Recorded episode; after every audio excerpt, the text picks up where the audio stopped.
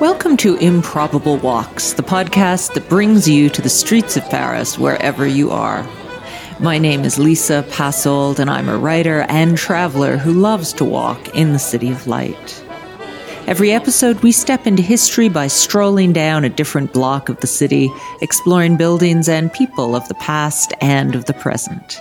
If you're a regular listener, thank you for your time and ears. If you're just discovering the podcast, please check out my website, lisapassold.com, for previous streets and more information. You can support this free podcast by visiting my Patreon page, patreon.com slash Lisa Passold. Today, we're strolling up from the Place de Clichy. Once upon a time, the unprepossessing Avenue de Clichy was the address to meet the great Impressionist painters. This was also a good place to talk with writer Émile Zola, and he'd probably want to discuss politics and the responsibility of the artist. Why was this so popular? Let's start in Place de Clichy, which sits between the 17th and 9th arrondissement at the western foot of Montmartre. Originally, this was the gate into Paris from the small town of Batignolles. What's now Place de Clichy was basically a customs house, setting taxes on goods entering the city. Today, the Place de Clichy is a busy traffic roundabout and a popular metro stop located on the former edge of Paris. The Place is known for its Belle Epoque era brasserie café, the excellent Wepler. In the center of Place de Clichy stands an impressive bronze sculpture commemorating the defenders of Paris of 1814. In that year, during the return of Napoleon Bonaparte, the village of Batignolles was the site of a vicious fight between Parisians and the army of Europeans united against Napoleon. Here, Parisians fought the Russian army, and during the battle, the Barrière de Clichy, the city customs gate, was destroyed. The Place de Clichy today is bustling with traffic. From one side, stretching east, is the Boulevard de Clichy, the old boundary separating Montmartre from the city of Paris. And stretching to the west of the Place is the Boulevard des Batignolles, which arcs down towards the Arc de Triomphe. But today we're going to ignore both the boulevards and walk perpendicular to them up the Avenue de Clichy. Logically, with a name like this, it's no surprise that this avenue leads from the Place out to the suburb of Clichy. As we step away from the Place, we almost immediately find ourselves in front of an historical plaque. Because at number 7 Avenue de Clichy, we're standing on the old location of a famous guinguette run by Père Lathuille. Guinguettes were dance halls often on the outside of Paris city limits, so they could serve cheap wine that wasn't taxed by the city. This particular guinguette had a large outdoor space and was known for its great food and wine. During the famous Battle of 1814, Père gave away wine for free to the Parisian fighters. He famously said, drink, eat, empty the stock, don't leave anything for the enemy. Today, the gardens and dancing are gone. Instead, there's an excellent independent cinema, Le Cinéma des Cinéastes, which shows art house movies. If you're looking for blockbusters, just head across the street. The Pathé Wepler faces onto Place de Clichy, and it's a large chain cinema with all the superheroes you could want. Be sure to check you're going to a VO film, version originale, because otherwise the latest Batman will be speaking French. It's difficult to imagine that in the first half of the 19th century, this really was a village, more of a country retreat from Paris. The town was annexed by the city in 1860 as part of Haussmann's urban expansion plan. The new neighborhood of Batignolles was close to the railway station, convenient for factories developing to the northeast of the city, and as a result, there was a mix of housing, some old and inexpensive, much like Montmartre, and some fashionable apartment buildings on the new Haussmann boulevards. This mix made it attractive to both workers and impoverished artists, as well as middle class families looking for larger spaces than central Paris afforded. If we keep walking a few more steps up Avenue de Clichy, we come to number nine. This used to be the location of the Café Guerbois. The building no longer exists, but we need to talk about why this cafe became so popular with painters. If we walk just a few steps further up the avenue, if you look up, you'll see a beautiful mosaic of paintbrushes and an artist's palette. This was Monsieur Hennequin's art supply shop, where Edouard Manet and other artists bought their paints and paintbrushes. Even today, though the art supply shop is long gone, the beautiful mosaic signage remains right across the first upper floor of the building. Check out the photos on my website, lisapassold.com. You'll be able to see the words Maison fondée en 1830, i.e. the art shop was founded in the year 1830, written on the building in shiny ceramic tiles. Because local painters came here to pick up paint and brushes, they got into the habit of stopping for coffee or a glass of wine in the cafe next door. The Café Guerbois was not glamorous. It was a typical working class establishment furnished with plain wooden tables and chairs. The waiters wore the classic black vest and white tablecloth apron, and they served customers who were a rough and ready combination of working people and new bourgeois gentrifiers. The light came from gas sconces, coffee was served with cream and sugar at breakfast, and it was black for the rest of the day, and the wine was drinkable at best. By the late 1860s, this cafe was the place to talk about art with the most interesting artists, photographers, and critics of the city.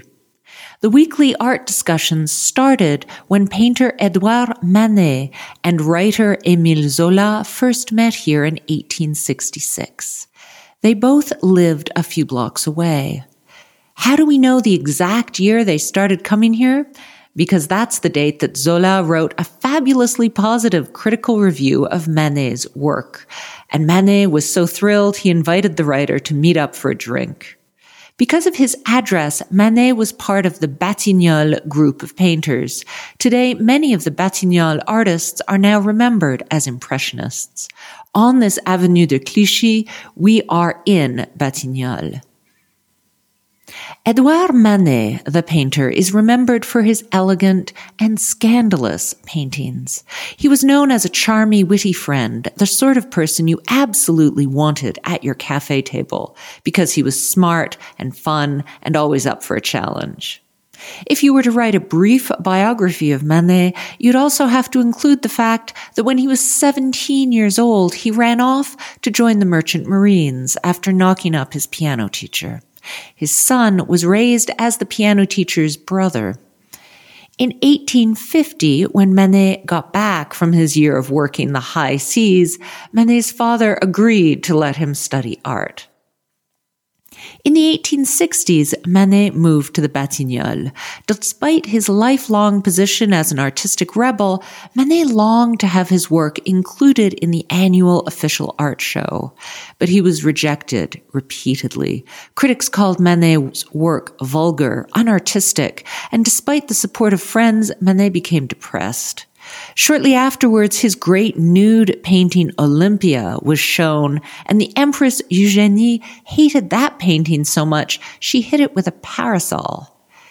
Manet wrote to his friend, the poet Charles Baudelaire, They are raining insults upon me. I've never been led such a dance. No wonder in 1866, when he received an excellent review from an up and coming writer, Émile Zola, Manet invited the guy to meet for coffee. He was so pleased to finally have a good review. This meeting is what leads to the regular Thursday nights at the Café Guerbois. Other friends of Manet start meeting him there. Photographers, critics, they all drop by to grab a drink and gossip about the events of the art world, shoulder to shoulder with the working folk of the neighborhood. One of the regulars was the great 19th century photographer Nadar, along with painters Cézanne and Camille Pissarro, who soon brought his friend, the painter Claude Monet. The conversations at this cafe had a serious impact on the Impressionists. Because writer Émile Zola was very political and he encouraged them to paint real modern life. After all, said Zola, it's very nice for artists to tromp around Montmartre and paint windmills, but what about the gritty, real city? Eventually, Zola's nagging drove Claude Monet to paint the great railway station Gare Saint-Lazare just down the hill from here. Monet chose this ultimate modern symbol of the era because, although the idea seems obvious, it was quite scandalous at the time. You see, classical themes inspired by the Bible and by ancient Greece still held sway with the Paris Academy. To paint what was actually here, ordinary people in a train station, the city as it appeared, steam billowing from the locomotives, that was truly radical. Claude Monet was born in Paris, and his life represents many of the ups and downs of the artist's life. He was both local and outsider, ridiculed and hugely successful. He found inspiration here in the city, and he also fled the city to live in Giverny, a village just to the northwest. Maybe you've been out to see his famous garden at Giverny. You probably took the train from the Saint Lazare train station that Monet painted. In his early life as a painter, Monet was often depressed. In his early career, his work didn't sell at all. And in 1868, he tried to kill himself because his young wife and newborn son were close to starvation. He stepped off a bridge into the Seine. But the water was too shallow to drown in, so he dragged himself out, soaking wet, just in time for his unpopular paintings to be seized by creditors. What kept him alive after that was community. The Café Guerbois here on Avenue de Clichy provided community. Doctors today tell us that loneliness is currently an epidemic gaining ground, literally killing us. And that has always been true. Social isolation and loneliness lead to higher risks for all kinds of physical and mental conditions. Which means that places like this modest Café Guerbois literally kept painters like Monet and Manet alive. Claude Monet said, in fact, the cafe meetings encouraged us with stores of enthusiasm that for weeks and weeks kept us up until the final shaping of an idea was accomplished. The Batignolles neighborhood was a refuge, not only because of this cafe, but also because there were available studio spaces where people could paint. Let's walk on past the former Café Guerbois and continue up the avenue for a few blocks until we reach Rue La Condamine. We'll turn left at this street. Many different classes of people lived in this neighborhood.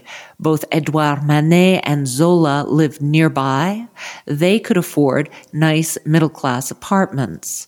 People lived in these beautiful newly built Haussmann streets, but there were also smaller buildings and ateliers like the studio rented by the painter Fred Bazille here at number 9 Rue La Condamine. Fred Bazille was tall, svelte, talented, and generous. Originally from a wealthy middle class family in Montpellier, Fred Bazille was expected to study medicine, but he preferred painting. He rented this studio and shared the Batignolles space with his two best friends, Claude Monet and Auguste Renoir, who were local, penniless Parisians. This community is what helped painters like Claude Monet go forwards and continue to revolutionize art. Sadly, Bazille didn't survive to see his friend's success. He was killed during the Franco-Prussian War in late 1870. Today, from Rue La Condamine, we can walk up one block on Le Mercier, then turn left on Rue des Moines. Suddenly, we step into the beautiful 19th century park of Batignolles. This is one of the smaller gardens designed by the great Adolphe Alphand who was responsible for improving public parks during the Haussmann renovations. Alphand is almost unique among the people who worked for Napoleon III because after the Second Empire collapsed, Alphand stayed in Paris and was beloved by Parisians. His gardens still rejuvenate the soul, and I think Alphand would approve of the fact that now if we walk out the top northeast corner of Batignolles Park, we cross the street and walk into a brand new park space named for the Reverend Martin Luther King Jr. This utterly modern park was created barely a decade ago. My favorite part is the large marshland planting with beautiful water flowers and a healthy duck population. It's a great place if you like to run, and it's good for kids to let off steam. We can walk out the top of this park and stroll briskly along the Avenue de Clichy for five minutes. We'll cross out of current city limits for Paris and step just one block into the suburb of Clichy. Here, at number 4 Avenue Anatole, France, is where the writer Henry Miller lived on and off from 1932 until 1934. This is the time when he became involved with fellow writer Anais Nin. Nin eventually helped to publish Miller's infamous first book, Tropic of Cancer. But for now, I'm going to linger in the park and admire all the spring flowers blooming everywhere in Paris right now. If you enjoyed this improbable walk, please subscribe to the podcast and join my Patreon page. For photos and details about today's walk, please visit my website, lisapassold.com.